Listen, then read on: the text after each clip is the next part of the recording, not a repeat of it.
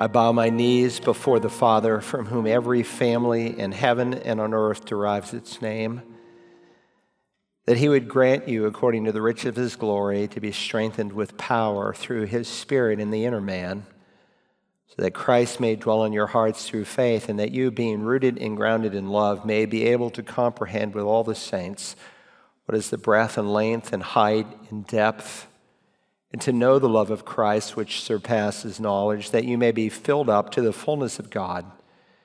Now, to him who is able to do far more abundantly beyond all that we could ask or think, according to the power that works within us, to him be the glory in the church and in Christ Jesus to all generations forever and ever.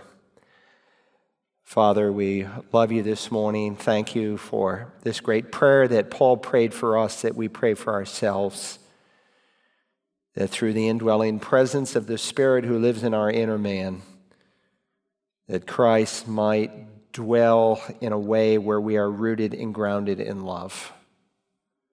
Help us to comprehend with all the believers across all of time and those who are alive the length and height and depth of the great love that you've shown us in Christ Jesus. We thank you, Father, that when you save us, you Save us to make us more like Him, that we might be instruments of grace, manifesting your goodness to a lost world. And so this morning, as we seek to renew our minds through Scripture, may the truth reverberate deeply in our souls that we would be changed by it and walk more closely with Him. Give me strength today in all that I say and do, I ask in Jesus' name. Amen. Would you take God's word this morning and turn to the book of Revelation, chapter 19? If you're new to the Bible, it's easy to find. It's the very last book in the New Testament. And if you're joining us for the first time, we are in a series called God's Prophetic Schedule. Typically, I go through an entire book of the Bible, chapter by chapter, verse by verse. But right now, we're looking at God's prophetic schedule. And if you're, again, new to Scripture, even a casual reader of the Bible, you cannot miss the fact that God's truth is woven all the way through from Genesis to Revelation that the Messiah is not only going to come once, but he's going to come twice. In the New Testament alone, there's over 300 prophecies concerning his return from heaven. First, as he catches us up in the air, it's called the rapture. And then part of that program is he comes back to the earth. Of all the prophetic portions of Scripture, a little less than half have been fulfilled. So the vast majority of prophetic scripture is yet to be fulfilled.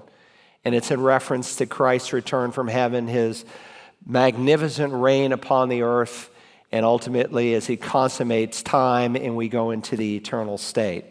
And as you read through scripture, you discover there are two pictures of the Messiah. He comes as a suffering servant, but he also comes as a reigning king. And very often, if you were with us in our study of Daniel and Revelation, in a single passage of Scripture, both comings are found. And what many of the Old Testament saints and even the early apostles didn't initially understand is that there's a gap of time between his first coming and his second coming. God knew, of course, that he would come to his own, and his own, meaning the Jewish people, for the most part, would not receive him. Only a remnant of Jewish people responded. And so God delayed the kingdom. That's Matthew chapter 13. The coming kingdom is yet to unfold, but it is going to unfold. So we're between two great mountain peaks of prophecy. Between the peak of his first coming, the peak of his second coming, between that, there's a valley, so to speak, known as the church age. And so there's coming a time when God is going to catch up his church, things are going to change, and God will switch to the Jewish people. The Jewish people will once again lead in terms of disseminating spiritual truth.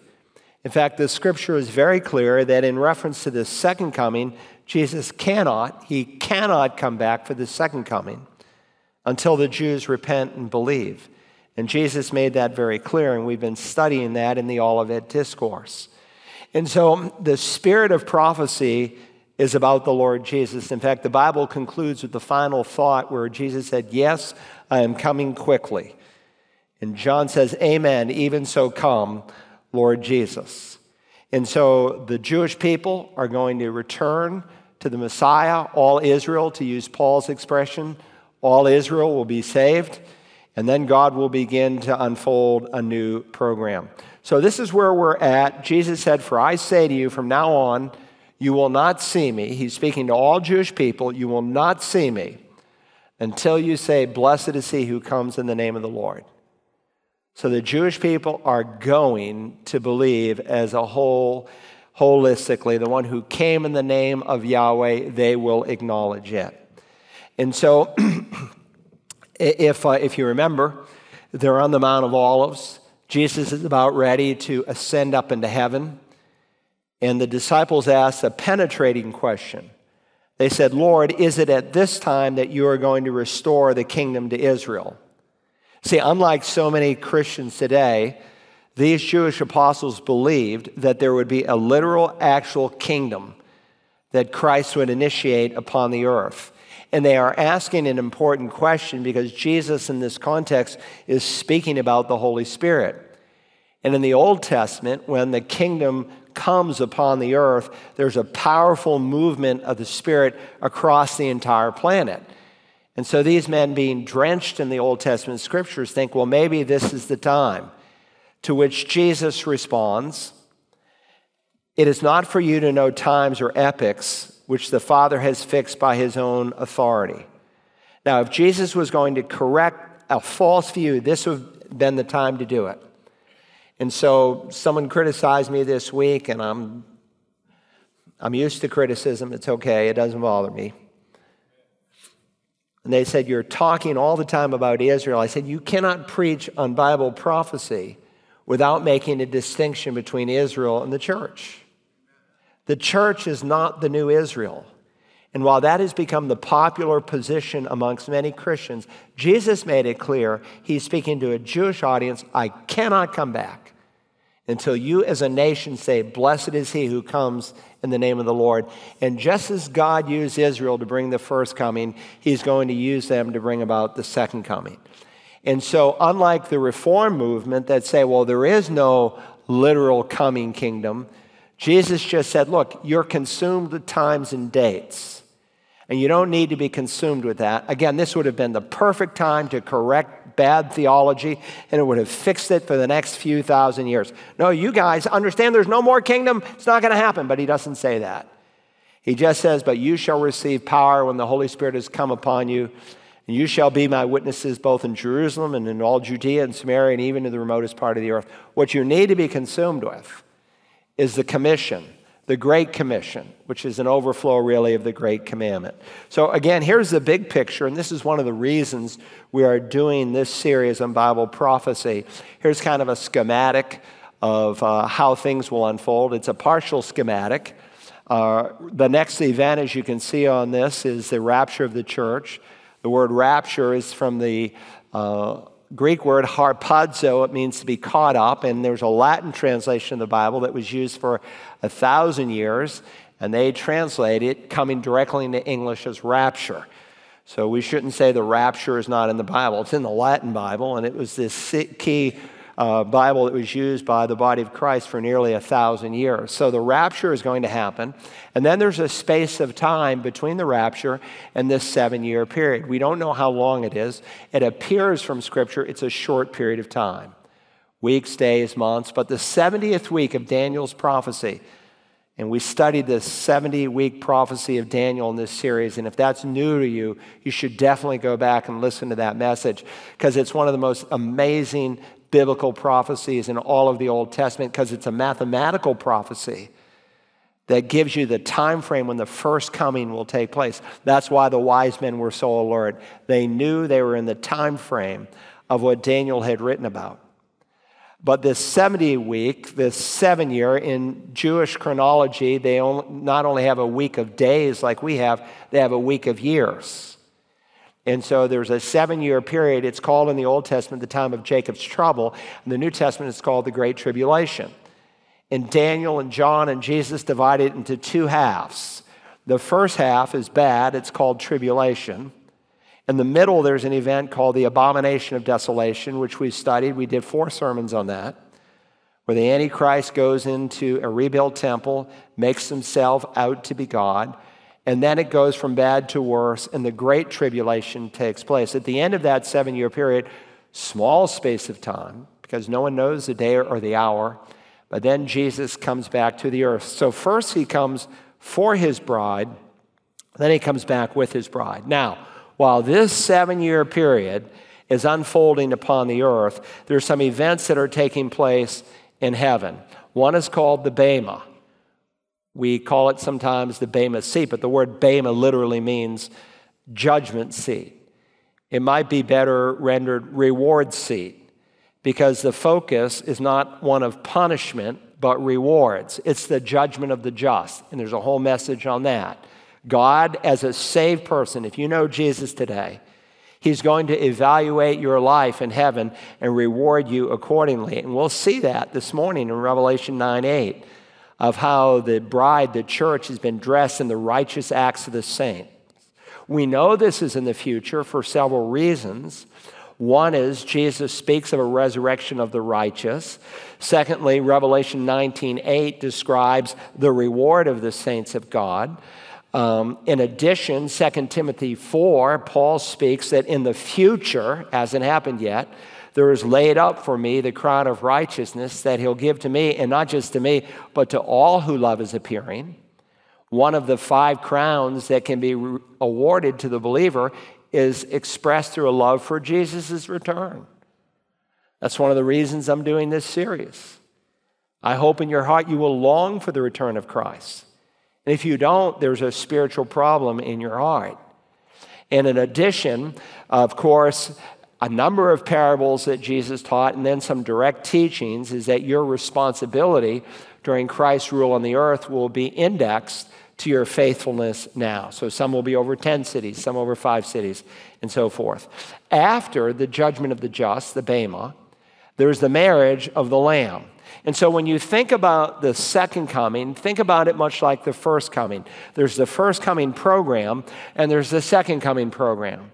The first coming program was not a singular event. It involved Jesus leaving heaven as the Spirit overshadowed Mary's womb, took his eternal deity, brought together perfect sinless humanity in one person. He lived and was raised in Nazareth. At the age of 30, he began his public ministry in Nazareth. He was soon rejected, left Nazareth, went to Capernaum as his headquarters, ministered for three plus years. At the end of those three plus years, he's crucified, buried, raised. He walks on the earth for 40 days after the resurrection, and then he ascends into heaven from the Mount of Olives, the very mountain the scripture teaches he's coming back to.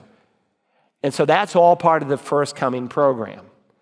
The second coming program also includes a number of events. First, he comes, we meet him in the air. Uh, we're brought into heaven. There's some things transpiring in heaven while there's a program that is unfolding on the earth. And one of the functions of the Great Tribulation period, again called the time of Jacob's trouble, is to give people who have never heard the gospel before in clarity and in power a final opportunity to repent and to believe. And it's during this time that Jesus can say, This gospel of the kingdom shall go to the whole world, and then the end shall come. So, what we're attempting to do, and we should continue to do it, we shouldn't say, Well, it's going to be fulfilled, so I can just sit on my hands. No, we are to be obedient Christians. We're to do everything we can in our power with God's strength and by His provision to reach the gospel, bring the gospel to the world. It is going to happen. And so John sees this massive group of people from every tribe, tongue, and nation who, through Jewish evangelists, 144,000 of them, every tribe, tongue, and nation participate in giving their lives to Christ. And so the Bema takes place, but there's also a marriage that's made in heaven that happens during this seven year period. Now, I suppose everyone wants to say, I have a marriage made in heaven. Well, there's going to be a literal marriage that will be made in heaven. It's called in our passage this morning the marriage of the Lamb. And so, first we'll be caught up, the rapture. Then we'll see this morning we'll be dressed up as he clothes us in fine linen. And in the process, through the marriage of the Lamb and the supper that will be followed, we'll be cheered up.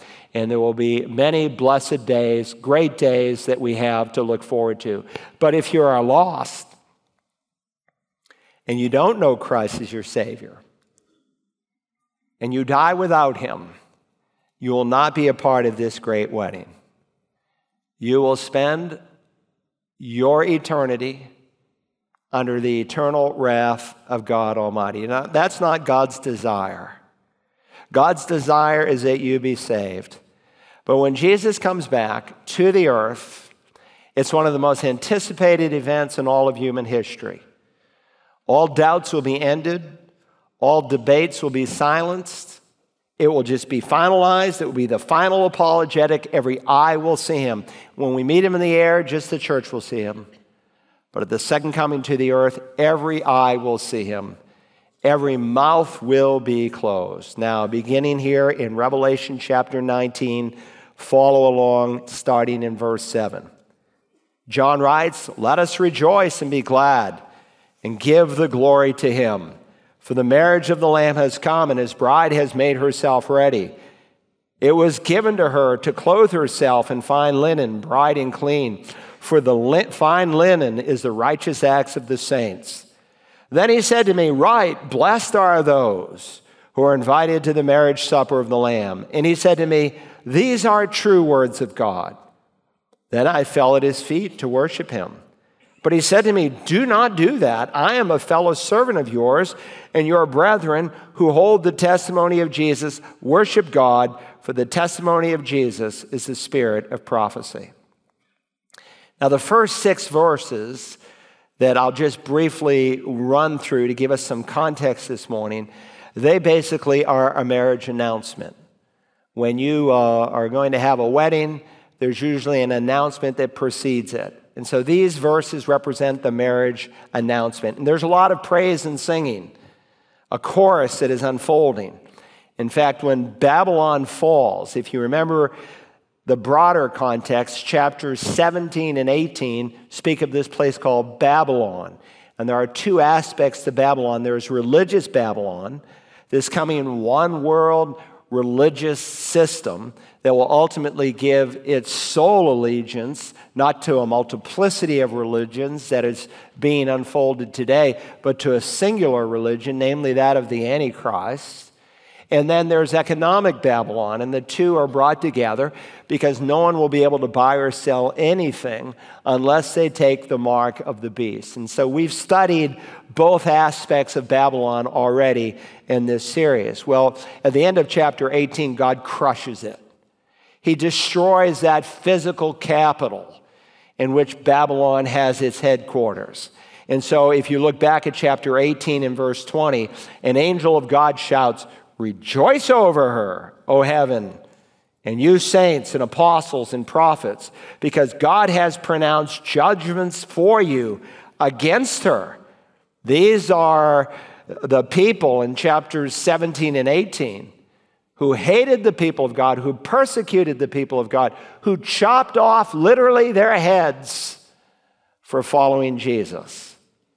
And what we read in the first six verses here of chapter 19 is their response to that command to rejoice. Look at chapter 19, verse 1. After these things, I heard something like a loud voice of a great multitude in heaven saying, Hallelujah!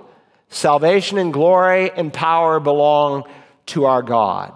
Now, don't miss the context. Remember, the chapter and verse divisions are artificial, they're added almost a thousand years after the Bible is complete. So, whenever you see this phrase, after these things, and it appears throughout the book of Revelation, it's signaling you that there's a change of subject. And so the Great Tribulation has come to an end, and now the spotlight is on heaven and on Christ as he comes back. All the seal, all the trumpet, all the bowl judgments are over.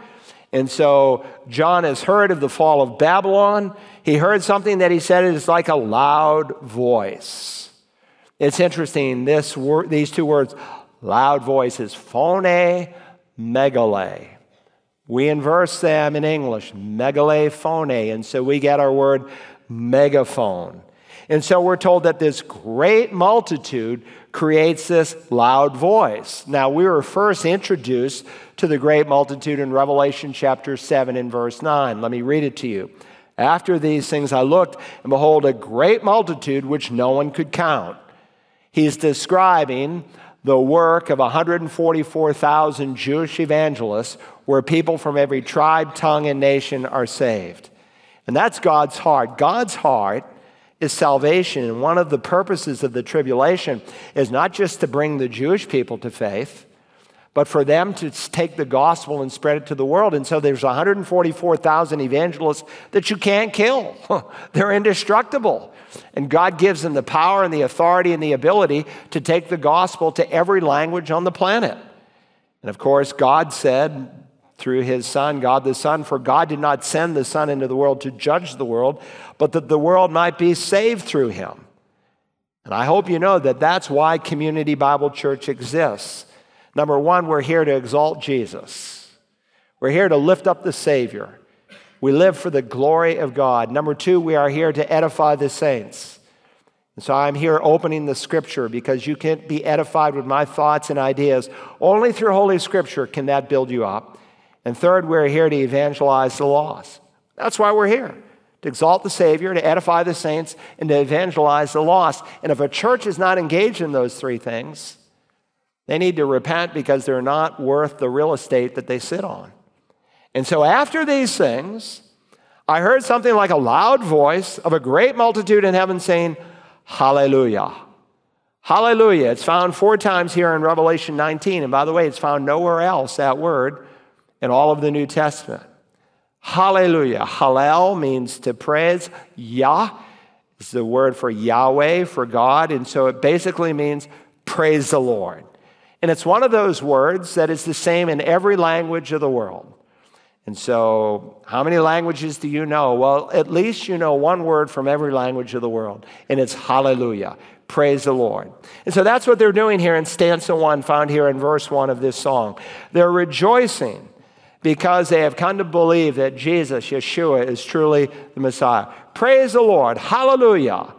And of course, they are saved by the blood of the Lamb. Look at stanza two uh, of this great wedding that is going to unfold. It says, Hallelujah, salvation and glory and power belong to our God. Verse 2. Why? Because his judgments are true and righteous. For he has judged the great harlot, that's Revelation 17 and 18, Babylon, who, ha- who is corrupting the earth with her immorality and, he, and he has avenged the blood of his bondservants on her. Now, we don't often think about praising God, saying, Praise the Lord, for him putting down evil. You know, most of the hymns today are expressive of maybe God's love or God's grace. But there's not enough hymns that maybe praise God for his righteous acts, for his holy wrath that will someday come upon the world. And so you may live in a setting somewhere in the world, and we have foreign countries everywhere that are live streaming us. You may even feel ripped off in America that some courtroom did not do you justice. Well, one of these days, God's justice is going to be fully expressed. And so God will make every wrong correct. And so here are people in heaven singing hallelujah over the moral attributes of God because, here's the reason, because his judgments are righteous and true. So they're praising God not just for his grace and redeeming them with the blood of the Lamb, but for his righteous acts because he has avenged the blood of those who have been persecuted. Put out in the margin next to this verse, if you will, Psalm 19 and verse 9. Uh, if you know the scripture, you know there's two kinds of revelation. There's what we call general revelation, that information that God gives to every man on the planet. And then there's what we call specific, kind of appointed revelation that not everyone receives, largely because they don't respond to general revelation. And so, if you know Psalm 19, it's a psalm of David, and it opens up with general revelation the heavens are telling of the glory of God, and their expanse is declaring the work of his hands. No man can say, Is there a God? Does God exist? Because his fingerprints are all over his creation. That's why never in the New Testament, unlike the modern church, no one ever in the New Testament spends one half of one verse defending the existence of God. If you meet a person who's an atheist, just lovingly tell them, You're really not. You know there's a God. They do. Why? Because his invisible attributes, his eternal nature, it's all seen through the things he has made. The heavens are declaring the glory of God. And then he moves to specific revelation in verse 7 of that psalm. Let me read it to you. The law of the Lord is perfect, restoring the soul. The testimony of the Lord is sure making wise the simple. The precepts of the Lord are right, rejoicing the heart. The commandment of the Lord is pure, enlightening the eyes. And then in the next verse, this is the verse that John quotes, verse 9 of Psalm 19. The fear of the Lord is clean, enduring forever. The judgments of the Lord are true, they are righteous altogether. So no one can ever question or challenge the fact that God will only act justly because God's judgments are true and righteous. For he has judged the great harlot who is corrupting the earth with her immorality, for he has avenged the blood of his bondservants on her. So here's millions of untold saints in heaven who are singing that great message. God has judged the great harlot. Notice the second quotation. By the way, if you're new to the Bible, when you see that change in typeset, at least in the New American Standard, different publishers do it different way, and it goes to all caps. That tells you it's an Old Testament quotation. And the second quotation is from the book of Deuteronomy. It's a partial quotation. It's part of the Song of Moses. The Song of Moses is sung on three different occasions in the Old Testament. Most memorably, when they cross the Red Sea, God splits it in two. They walk between a wall of water. Then Pharaoh and his army, who had evilly treated the people of God, they're all drowned in the Red Sea. And so he's quoting that and saying, just like Pharaoh and his army cruelly treated the people of God. Even so, Babylon, unrighteous Babylon, would treat these, un, these saints in an unworthy way. And so they're praising God for his wrath. Now, understand at this point in the Revelation, if you know the book, no one else is going to be saved. Man has hardened his heart beyond all possibilities. No one else will be saved. Now, again, we don't think so much about praising God for his righteous, just acts, but we should. Look at verse 3. And a second time they said, Hallelujah! Her smoke rises up forever and ever. And so, again, typically we praise God for his love, his grace, his mercy, his glory. But here they are praising God for his unrelenting, terrifying judgment that is about to come, for divine justice. And that's a good thing. God's justice is true, it is righteous. And by the way, it is entirely predictable. It's not whimsical, doesn't fly off the handle like we might. It's totally predictable, it's always in response to sin. And so here they are. Look at verse 4. You go to the third stanza of this great hallelujah. And the 24 elders and the four living creatures, they're a category of angelic beings, fell down and worshiped God who sits on the throne, saying, Amen. Hallelujah. Now, six times in the Revelation, you meet the 24 elders. And there are some Christians who think, well, there's just the second coming. We all go to heaven. There's one big judgment and it's all done and over. And they very sloppily handle the scripture. And then there are some Christians who think that we'll be here for the time of the Great Tribulation. When, as we'll see this morning, no, God has to take us up to prepare his bride to bring us back. And so we won't be here. And so, who are these 24 elders? Well, the post tribulationists or the amillennialists, both, they just say, well, these are 24 angels. These aren't angels. They're called presbyteros. These are elders, and they're sitting on thrones. You never see angels sitting on thrones. Sitting on a throne to rule and reign with Christ is only promised to the church. And elders typically are older gentlemen, and by the way, angels never age. And while angels do wear white and white garments, it's more commonly an expression of believers, and angels never wear crowns. Crowns are only promised to the church. And so, if you remember back in Revelation 4, these elders who are representative of the church receive crowns. And there are five crowns that are given to the believer. And one of those crowns is for those who love his appearing. And so, if there's not a love in your heart for the return of Christ, there's something wrong there. And so, these are not angels for that matter, neither is this the people of Israel, as some have tried to postulate. Israel has been under judgment. This is the time of Jacob's trouble to bring them to their knees, to say that Jesus is Lord. These are God's men. Right out in the margin, would you? next to this verse, Psalm 106 48, because I want to highlight two heavenly words that these 24 elders are using Amen, Hallelujah. By the way, in the Old Testament, this is a quotation from Psalm 106 48, where they're brought together. Blessed be the Lord, the God of Israel, from everlasting even to everlasting. And let all the people say, Amen. And it's the word hallelujah. We interpret it, praise the Lord. The LEB, the Lexham edition says, Amen, uh, praise Yah. Again, it's the word hallelujah. Now, Amen is another of the most universal words. Hallelujah is perfectly universal. Amen, well, it's inflected differently. Like if you heard some of the Russians and Ukrainians who were here for our World Missions Conference, they don't say amen, they say amen.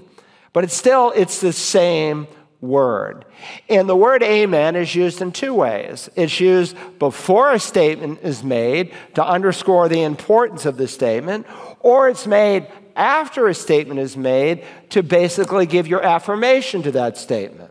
So, for instance, Jesus said, Truly, truly, I say to you that he who hears my word and believes him who sent me has this moment eternal life and does not come into judgment, but has passed out of death into life. Those two words, truly, truly. Now, in our English Bibles, most English translations say truly, truly. Most other Bibles in the world don't translate the words, they just say amen, amen. That's literally what it says amen, amen. Why do we say truly, truly? Because it's a different usage of the word amen. It's put in the front. In other words, when Jesus wants to get your attention, 25 times in the New Testament, Jesus says, Amen, amen. In other words, what I'm about to say, listen to, because it's critically important. But when you place the word amen at the end of a statement, it takes on a different nuance. Again, words find their meaning in context, just like in English. A trunk are we referring to what's in front of an elephant? What's at the base of a tree? What's over a sailor's shoulder? What's behind a car? All depends on the context. Well, when the word amen is used at the end of a sentence, you're basically saying, I agree, so be it. And so that's how it's used here. The 24 elders and the four living creatures fell down and worshiped God who sits on the throne saying, Amen. Hallelujah to the great truth that God had just revealed that Babylon has been judged. And by the way, if you're a little reluctant to use these words, this is the language of heaven. Now, they can be abused, and we can say, Hallelujah, praise the Lord. When I go to India, they, they love hallelujah. They just say, hallelujah. And everybody goes, hallelujah. I noticed when one of our missionaries from India was here, he said, hallelujah. And I think he expected a hallelujah, but nobody said anything, except maybe Sham up there. Anyway, uh, but uh, in either case, sometimes it's abused, sometimes amen is abused. Years ago, when we met over in the other worship center, what is our fellowship hall, we had a lady there one day, and just about every word I said, she said, Amen. I'd say something, Amen. I could have said, Satan is God, and she would have said, Amen. I mean, she was just like kind of a blind amen. So I had to gently tell her, I said, You know, it's a little distracting. Look, if your heart is overflowing and you can't help but say amen, that's good. I don't like to uh, like force amens. It should come from within. It's an overflow, but you don't want it to be mindless any more than you want to use the Lord's name in vain when you say hallelujah. And so in verse 5, this is a command, and a voice came from the throne saying, Give praise to our God, all you his bondservants, you who fear him, the small and the great. So this is a command. And it's, of course, it says, um, um, a voice came from the throne. So this is not the voice of God the Father or God the Son. They're obviously not giving the command to praise themselves. This, no doubt, is one of the angels giving directions here to the millions of people. And the command is for these believers in heaven, these bondservants, these slaves who fear God, who revere God, the small and the great, meaning every category that man can create, the high and mighty and the unknowns. Give praise to God. And then, verse 6 I heard something like the voice of a great multitude and like the sound of many waters, and like the sound of mighty peals of thunder, saying, Hallelujah! For the Lord our God, the Almighty, reigns. This is the fourth and final hallelujah in this chapter. And John tells us that it sounds like a great multitude. I remember my dad as a young man taking our his eight children. We went to Niagara Falls and we went on that little boat ride. And I think I was about eight or nine years old. It was so loud, you just had to kind of shout to hear the person next to you. You go to one of these stadiums where there's 80, 90, 100,000 fans and they get all wound up. And I mean, you can hear it, you know, hundreds of yards away outside the stadium. That's really what's happening here. Like the sound of many waters, like the sound of many peals of thunder. All of heaven in unison is saying, Hallelujah, for the Lord our God, the Almighty reigns. Now, literally, the Greek text reads, The Lord omnipotent or the Lord Almighty has begun to reign. And that's important because there's a future dimension to the reign of the Messiah. We pray in what we typically refer to as the Lord's Prayer Your kingdom come, your will be done on earth as it is in heaven. He is literally reigning in heaven, but someday he's going to fulfill every promise. And that's why the disciples, the apostles, asked on the Mount of Olives, Is this the time you're going to restore the kingdom to Israel? Because God can't lie, He keeps all His promises. He will someday literally reign upon the earth. Now that's the wedding announcement. Now we come to the wedding. You say, I'm ready for my note taking outline, Pastor. All right, pull out that pen. Ready? Three truths about this coming wedding. First, the bride will be beautiful. The bride at this wedding will be absolutely beautiful. And there are a few events, I suppose, on earth more special than a wedding. And I suppose there's no more special day for you than your own wedding day. And throughout history, there have been wedding ceremonies and wedding attire and wedding, wedding celebrations in virtually every culture across the planet. And there's all kinds of purchasing and planning and uh, praying, and, and, maybe I should add stress. And then finally, the, the wedding comes, right? Uh, and notice verse 7 it says, Let us rejoice and be glad and give glory to him, for the marriage of the Lamb has come and his bride has made herself ready. Now, another reason that we're given here to rejoice and to be glad is because the marriage of the Lamb has come. And that's one of the reasons this great multitude is filled with praise, because the marriage of the Lord has come. And very often in Scripture, God likens the relationship of his people to a marriage. For instance, in the Old Testament, Israel is called his wife. Most of you know that at least from Hosea or Isaiah or the prophet Ezekiel. But in the New Testament, the church is described as betrothed, and there's a difference. Right now, we are only betrothed. The marriage is still in the future for the church. We are betrothed. And so this betrothal is about to change into a marriage, and so the imagery is going to change. You see, in Bible times, there was basically four events when two couples came to, uh, two people came together. One is there was the betrothal, then there was the formal presentation, then there was the ceremony, and then there was the great reception or feast that followed. Now, we have a little children's rhyme we used to say and kind of edge somebody with. You know, we'd see two people who liked each other. John and Katie sitting in a tree, K I S S I N G. First comes love, then comes marriage, then comes Johnny in a baby carriage, right? Well, understand that's not the way it worked in biblical times. In fact, it doesn't work that way today, even amongst Orthodox families. It's not first comes love, then comes marriage. It's first comes marriage, and then comes love. And that's an important distinction. First, you make a formal commitment to a person that we're going to see betrothal is referred to. And unlike an engagement that can easily be broken, a betrothal was a binding agreement in Scripture.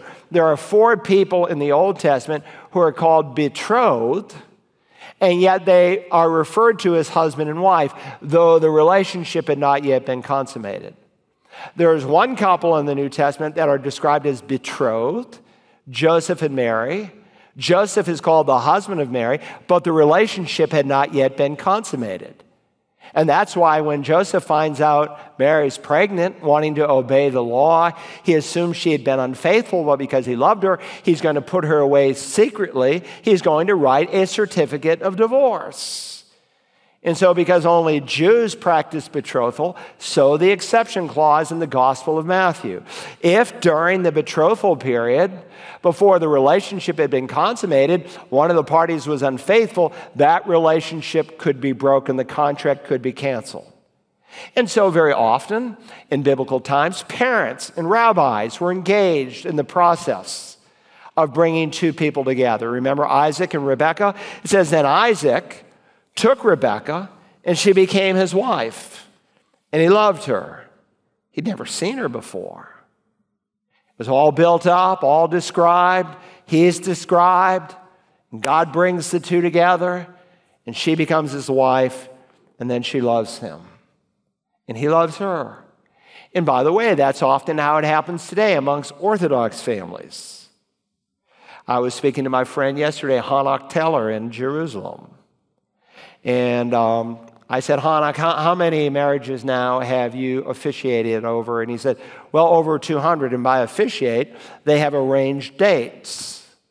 And so you'll get a couple families together. And of course, because he runs all these yeshivas and seminaries, a yeshiva is a male seminary, a seminary is where a female studies the Bible. And he has a special emphasis in working with a lot of seminaries where all these women gather to study the Torah, and they will get together and they'll describe, well, you know, I think uh, Isaac over here would be a good fit for your Bathsheba.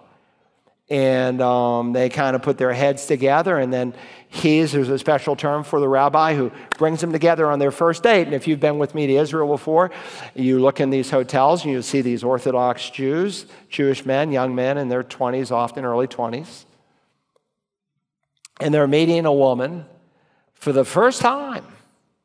They're in that public place. And many times after the first date, they get married. Now, they both have a yay or nay, but that's how it's done. I said, Well, what's the divorce rate like? Well, he said, under you know, one sect of Jewish people, they have a zero divorce rate. Under the broader categories of the Orthodox, he said, sadly, we have a 5% divorce rate. I said, well, that's better than America. You know, he said, yeah, you're, I said, we're 53%. 53%. And so that's what's going on here is they're, they're betrothed. And so Mary had been betrothed to Joseph before they came together to be with child. They're called husband and wife. And so what does a woman do during the betrothal? What does a man do? A man leaves, and what does he do? He goes and prepares a place for his bride. Now, when the agreement is made, there's a purchase price. He has to be able to demonstrate to the father of that bride that he can take this young woman and provide for her. And so there's a purchase price. And by the way, when young couples come to me and they want me to marry them, I won't marry them unless he can demonstrate on paper that he can support her. And if he can't do that, I said, well, you know, you can go to the local magistrate and he'll be happy to sign your document. But I'm not in the business of marrying people, I'm in the business of building Christian homes. And I want you to be successful. I don't want you to fail. And so, very much the same, there was a purchase price. And then he would go and prepare a place. And it was during that year period that the bride basically proved that she was pure and undefiled. Then he would come, there was a great ceremony. Maybe we'll study this if we look at Matthew 25 with the parable of the ten virgins, and it usually took place at night, and so on and so forth. And then they go back to the father's house, his father's house. And that's when the relationship is consummated. So, what did Jesus do? He agreed with a purchase price. And he reminded us of that great purchase price, did he not, at the Lord's Supper? This is the blood of the new covenant. With his body and blood, that's the purchase price.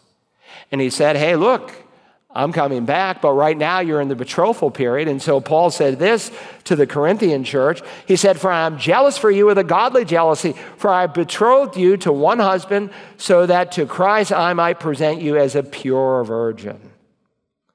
Right now, just like the bride would prepare herself for her husband, the church is to be prepared for Christ. And you know, you get into a discussion. I was in a discussion with a young woman, and it wasn't like five minutes into the discussion, she told me she was engaged. I said, Well, tell me about the young man. blip, blip, blip, blip, blip, blip, blip, blip, blip. She couldn't stop because she was in love with him. And if you're betrothed to Christ and you're not looking forward to seeing him in heaven, either A, you're not saved, or B, your heart is out of fellowship with God. Now, sadly, biblical prophecy is one untaught area in Holy Scripture. But one of the rewards that God gives are for those who love his appearing. Why? Because when you love and long for the appearing of Christ, what do you do? You get ready. You prepare your heart. You want to live faithfully. You want to serve the people of God. You want to live in holiness before the Lord.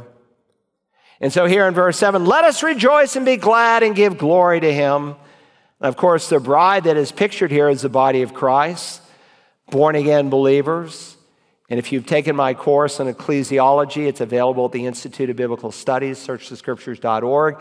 You know that the word ecclesia, church, is never used of a building, only of people. This is not community Bible church, technically. Now, we say that because it's a modern day usage of the word. We don't really go to church, we are the church. This is the meeting place of Community Bible Church. And collectively, we are the body of Christ, not just locally, but with the whole universal church, all born again believers. And so the bride is giving glory and honor and praise to the groom. Why? Look at it. For the marriage of the Lamb has come and the bride has made herself ready. So, another aspect of the betrothal was the price paid by the groom. In this case, it was the blood of the Lord Jesus. For the marriage of the Lamb has come. He's referred to here as the Lamb. Christ gave himself for the church, the scripture says. We've been bought with a price. You were bought with the blood of God. Please understand that when a woman is pregnant, the blood that is flowing through the little baby in her womb is not the blood that is in the mother's veins. Paternity suits years ago were determined by whether or not it matched the father's blood. But Jesus didn't have a human father. He was sired by God the Holy Spirit. The Spirit of God overshadowed Mary's womb. And the blood flowing through the veins of Jesus was the blood of God. You said, I didn't know God had blood. He did when he was here on the earth. And so Paul states it plainly in Acts chapter 20 that you were purchased, the church was purchased by the blood of God. It's holy blood, it's precious blood. That's the purchase price. He's left. Where has he gone? To prepare a place for you. In my Father's house are many dwelling places. Mansions, the old King James says, the word mansion in the 17th century meant a room. Today it means something entirely different. In my father's house are many rooms, you could say. If it were not so, I would have told you, for I go and prepare a place for you. And if I go and prepare a place for you, I will come again and receive you to myself. That's the rapture. He's going to take us back where? To the Father's house. And so this is the promise. He's going to come for us. He's going to take us to the Father's house. Why? Because he's prepared a place for us. And when we get there, what is he going to do? There's going to be a time of evaluation where God looks at our service to Christ. There's going to be a presentation where the bride is presented to the Father. Again, this slide pictures the big scheme of things.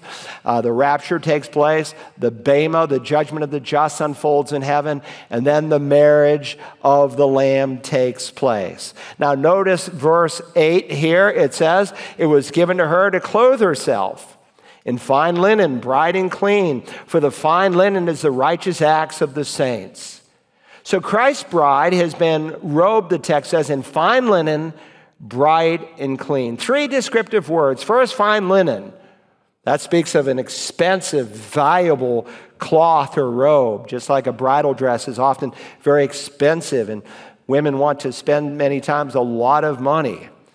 Uh, it bothers us as men if we're paying for the wedding. But secondly, her bridal dress is also bright. It's the word lampos. We get our English word lamp from it. It's bright, it, it, it's shining. It, it's, uh, in addition, third, it's, it's clean, it's pure. In fact, in Revelation 4 and in Revelation 7, it's described as being white. Why is it that in Western cultures, a bride will wear an expensive piece of cloth that's bright, that's clean, that's white? Where do they get that from? Right here, from the text of Holy Scripture. For the fine linen, here it says, is the righteous acts of the saints. Now, at first reading, that may seem a little confusing because all true believers know that you cannot earn your way to heaven. So, how is it that the fine linen, these magnificent, clean, bright robes, are the righteous acts of the saints? Because in the Revelation, robes are used in two ways. First, of the robe that God gives you when you are justified. When God saves you, he gives you a righteousness that you cannot achieve. God was in Christ reconciling the world to himself, Paul writes. He said he made him, Jesus, who knew no sin, to be sin on our behalf so that we could become the righteousness of God in him. Unless you have the very righteousness of God, you will never see the living God unless you see him in judgment. And so Paul tells the Philippians, his plan is to be found in Him, not having a righteousness of my own derived from the law, but that which is through faith in Christ, the righteousness that comes from God on the basis of faith. So when God saves you, He doesn't simply forgive your sin where He wipes the slate clean. That would mean you just have a, a clean slate. It would leave you with nothing, and you can't get into heaven with nothing. You need the righteousness of Christ. Not only does He wipe the slate clean, that's why the definition of justification, just as if you never sinned, is inaccurate. It's also just as if you had always obeyed. He imputes God's righteousness to you. The very righteousness that He has, He credits, He imputes to your account. And so in Revelation 7:14 it says they have washed their robes and made them white how? In the blood of the lamb. But here in verse 8 he speaks of the righteous acts of the saints. So in other words, there is both the gift of Christ when we are giving his righteousness but then there is a reward for your service to the Lord. And it's really Ephesians 2 8 through 10 brought together. Most of you know that. For by grace you've been saved through faith, and that not of yourselves. It, this whole by grace through faith process, the whole salvation process, is the gift of God, not as a result of works, so that no one can boast or brag. But then the next verse says, For we are his workmanship, poema we get our English word poetry. We're God's poetry, cre- created in Christ Jesus for good works, which God prepared beforehand. Why? So you can walk in them. So we're not saved by works, but we're saved onto or for good works. And so, while good works cannot get you into heaven, and while they are certainly the proof that you have been made a new creature in Christ Jesus, when you get to heaven for the works God did through you, He will reward you. Jesus spoke about laying up treasure in heaven. He's not talking about earning salvation, he's speaking to his own people. He's talking about living for things that matter, living for things that are eternal, and it's here deemed the righteous acts. Now, God doesn't put you under some kind of pressure, some kind of saying, well, now I'm saved, now I got to perform. Listen, I hope you were with us in the last two Wednesday nights. And the next Wednesday night to follow is the most important. You do not want to miss it a week from Wednesday. What God will reward you for is the works that He does through you. God is working in and through us those works that He has written beforehand that you can live them out. In other words, when you're yielded to the Spirit of God, and it's important that while you have the Spirit of God, that you are filled with the Spirit of God. So, next time we're going to look at the four responsibilities we have from the human side so that the Spirit of God can fill us. But when we are filled with the Spirit of God, God ministers through us, and in heaven, He rewards us. It's a beautiful picture. It's described as the righteous acts of the saints, but works that are done for your own achievement, for your own honor, in your own power are nothing more than wood, hay, and stubble at the judgment, and there's no reward on that day. And so the scripture speaks of this bride that has made herself ready. And what will follow, what the Net Bible calls a banquet, what the CSB calls a wedding feast, what our text here says, the marriage supper. God will robe you not only in that robe of righteousness that He gave you at salvation by grace, but the righteous acts that He did in and through you. And this is a beautiful picture of the bride of Christ. Right now, we're covered according to Ephesians in spots and wrinkles, but not on that day. Right now, in many ways, we are despised and rejected of men like our Savior, but it's all going to change. The bride will be beautiful. All right? Secondly, the guests will be glad. Not only will the bride be beautiful, the guests will be glad. Now, remember, right now, we're just betrothed. Jesus is coming back to bring us to the marriage of the Lamb. And so the best is still yet to come. He's going to take us home. And I know the best is yet to come, not just because Scripture reveals it, I know it from experience. I mean, I think about my own wife. There's no one in this earth that I love more, that I am closer to, that I enjoy spending time with than my bride. And yet, when I think of the Lord Jesus and I think of the love that I have for her, it pales compared to the love that Jesus has for his bride, the church. And so the best is yet to come. Verse 9 says, Then he said to me, Write, blessed are those who are invited to the marriage supper of the Lamb. And he said to me, These are the true words of God. So when you are a bride at your wedding, it's a wonderful blessing to be there. It's an incredibly special day, but it's a potential great blessing for those guests that you invite. But in a Jewish wedding, the guests are not invited by the bride. To this day, they're invited by the groom. The groom invites them. And so he says, Write, blessed are those who are invited to the marriage supper of the Lamb. You know the word blessed in the Beatitudes in Matthew 5, seven Beatitudes in the book of Revelation, Makarios, same word. It means happy, fulfilled, satisfied. Blessed are those who are invited. And of course, this is one of many reasons for a pre tribulational rapture. You have to go up to the Father's house as promised. You have to be given your robe to be able to come to the marriage supper of the Lamb. You got to go up before you can come down. But with that said, this is a magnificent reception that is going to come. It's called the marriage supper of the Lamb. Now, obviously, the bride, she's not the guest. She's going to have guests with her. He says here, write, blessed are those who are invited to the marriage supper of the Lamb. Who's going to be there with her? Well, there's a lot of folks going to be there with her. One, all those tribulation saints who have been martyred, those who have acknowledged Jesus as Lord. In addition, the Old Testament believers, Abraham, Isaac, Jacob. Remember what Jesus said to the religious leaders of his day? In that place, because of their unbelief, there will be weeping and gnashing of teeth when you see Abraham, Isaac, and Jacob and all the prophets in the kingdom of God, but yourselves being thrown out. And they will come from east and west and north and south and will recline at the table in the kingdom of God. And behold, some are last who will be first, and some are first who will be last. So passages like this affirm Old Testament saints. All the heroes of the faith that you can read about in Hebrews 11 will be there. John the Baptist, he's called a friend of the bridegroom. He'll be there. Jesus said of John, we studied it last Wednesday, truly, truly, I say to you, amen, or truly I say to you, amen, I say to you, among those born of women, there has not arisen anyone greater than John the Baptist, yet he who is least in the kingdom of heaven is greater than he. John will be in this kingdom. John will be a part of the great wedding feast. And yet, John died on the other side of the cross. So, while he had a unique relation with the Spirit, he doesn't have the same relationship the New Covenant saints have. And so these words he ends are true words of God. Why does he say that?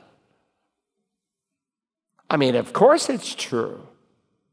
Because he wants to give a note of assurance in light of all that the people of God have gone through, especially in this seven year period. Light of all the mistreatment of the saints, we're up in the baptismal today, and we're talking about the church in Africa and all the hardships some of those brothers in Africa are experiencing and being executed. We've got a lot to look forward to. He's giving an added note of assurance. While it may seem too good to be true, it's not. Now, quickly, and I'm done. Beyond the bride that's beautiful, the guests that will be blessed, there's the groom that will be honored. The groom will be honored. We read now, beginning in verse 10, notice, then I fell at his feet to worship him. Notice it's a small letter, though there are no caps or small letters, so to speak, in the Greek text. It's all caps or all small letters, depending on the manuscript. But we differentiate when the context is clear. So this is not Jesus. Then I fell at his feet to worship him. That's obvious from the context. But he said to me, Do not do that. I am a fellow servant of yours and your brethren who hold the testimony of Jesus. Worship God, for the testimony of Jesus is the spirit of prophecy. Now, of course, the pronoun him is not Christ, because Christ is God. This is one of the angels, contextually, that he sent out to be involved in this whole process. Now, why does John fall down on his face at the feet of an angel to worship him? It's a good question. As I've given it a lot of thought, I just think he's just so overwhelmed emotionally. He's heard these great four hallelujahs like the sound of rushing waters. And he's just lost in the emotion of it all. And he falls down and he worships. Now, he knew better in chapter one. Who does he fall down and worship at? The Lord Jesus. And of course, I suppose if one of God's mighty, majestic angels came into your bedroom tonight, you might fall down and lose your head in worship. So let's not rag too big on John. But this man is just this angel. He's a person. He's not a human person. He's an angelic person. But they are persons. Angels have mind, will, and emotions. Don't do that. I'm a fellow servant of yours and your brethren who hold the testimony of Jesus worship him. You know, the Bible teaches you should worship God and to worship anyone else is sheer idolatry. And yet, John worships Jesus. The women in Matthew 28, they fall at his feet and they worship him. The blind man worships him. Jesus never tears his robes like Peter or John or Paul when someone tries to worship them. He receives worship. Why? Because he is God Almighty. And then he ends, he says, For the testimony of Jesus is the spirit of prophecy. That is the very nature and purpose of prophecy is to testify to Jesus. Now, how are we going to apply this passage? Let me make some applications in closing. Number one, is your study of prophecy causing you to fall in love with Christ? Is your study of prophecy causing you to fall in love with Christ? See, the ultimate end of prophecy is not the what, it's the who. And the cults of our day, they make prophecy and they boil it all down to an emphasis on a what. But in Scripture, it's the who. The cults will try to come to your door to get you to believe something. God wants you to believe in someone, and his name is Jesus. And let me say parenthetically, many of God's people, when they study prophecy, they get lost in all the details and argue over maybe some non, uh, some things that are not that cr- critically important, and in the process, they miss Jesus. Jesus is the spirit of prophecy. The book opens, this is the apocalypse, the unveiling, it's the revelation of Jesus. And a right study of prophecy should cause you and move you not into something but someone to love him more fully. Secondly, I would ask by way of application are you dressed in the right attire for the coming wedding? Now, think about this. This is a serious question to ask and answer. If Jesus were to come back today, would you be invited to the marriage of the Lamb? I can tell you, you will not if you do not have the gift of his righteousness. On one occasion, Jesus is speaking about the coming kingdom and and he describes the kingdom through a parable and he uses a wedding feast to unfold its meaning. And if you know the parable, the king pictures God the Father and the son pictures Jesus Christ, God the Son, and, and many are invited, many religious people. But they have all kinds of excuses, just like people today. So he sent them out, and the rest represent the Gentiles, the despised, the poor, the crippled, the blind, the lame. And in the parable, one guy shows up who's not dressed in the proper attire. And Jesus says, Friend, how did you come in here without wedding clothes? The man was speechless. Then the king said to the servants, Bind him hand and foot and throw him into the outer darkness. In that place there will be weeping and gnashing of teeth, for many are called, but few are chosen. My wife and I were in Washington, D.C. one Sunday, and we got an Uber to drive us to church. And as we got in that man's car, he had Christian music playing. I thought, oh, this is interesting. It was, it was evangelical Christian music. I said, oh, are you a Christian? He said, well, I'm a Roman Catholic. I said, oh, that's great. I said, can I ask you a question? And in the course of the conversation, I said, I'm giving you the bottom line. It didn't all go down this fast, you know. On a scale of zero to 100, zero, I don't know, 100, I'm sure. How certain are you, if this were your last day on earth, that you'd go to heaven? Without answering, he said, Let me ask you a question. I said, Sure. He said, If God is a God of love, and I believe he is, I think everyone will go to heaven. Without making a long story longer, I basically said to him, Look, you have innately a sense of right and wrong, what's just and what's unjust. And I gave him some illustrations of something evil and heinous had been done to him. And I said, You would want justice because you're made in the image of God. That's why you know the difference between right and wrong, what's just, what's unjust. God wrote his law into your spiritual DNA, Romans 2:15 says. And God is loving as you said, but he's just. And he will punish sin. But you can receive the one who took that punishment for you in your place but if you ignore him or reject him, you will leave God absolutely no choice but to face the eternal wrath of God. I can tell you this morning, on the authority of this book, that you will not be invited to the marriage of the Lamb, followed by the marriage supper of the Lamb, unless you've received Jesus as your Lord. And you must hate your sin there must be a disdain for what God calls wrong, and you must put your trust, your full weight, your full confidence in the one who died, was buried, and was raised for you. And if you will do that, you'll be given a robe of righteousness. The Spirit of God will regenerate you on the inside. You'll become a new creation. He'll help you to live for Christ and to serve Him, and in heaven, He'll reward you for that. So, would you be invited? And if you are one that will be invited, what kind of robe are you making for that coming day? Now, our Father, we love you and thank you for incredible grace. We deserve nothing but wrath, but you, in your mercy, came to rescue us through your Son. And thank you that we who are betrothed to him, that he will come again for us he will take us to the place that He's prepared for us, and we will be with Him forever.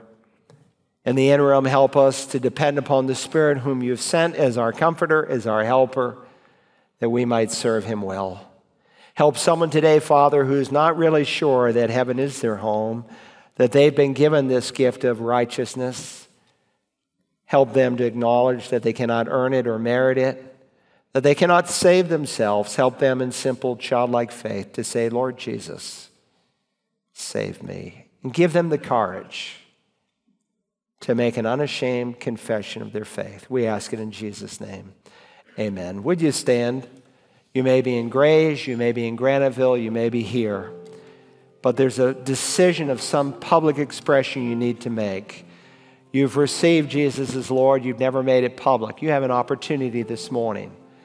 We don't ask you to give a speech, but you come to this front row and you're standing here when you're introduced and saying, I'm not ashamed of Jesus. And if you're not ashamed of him, I won't be ashamed to baptize you.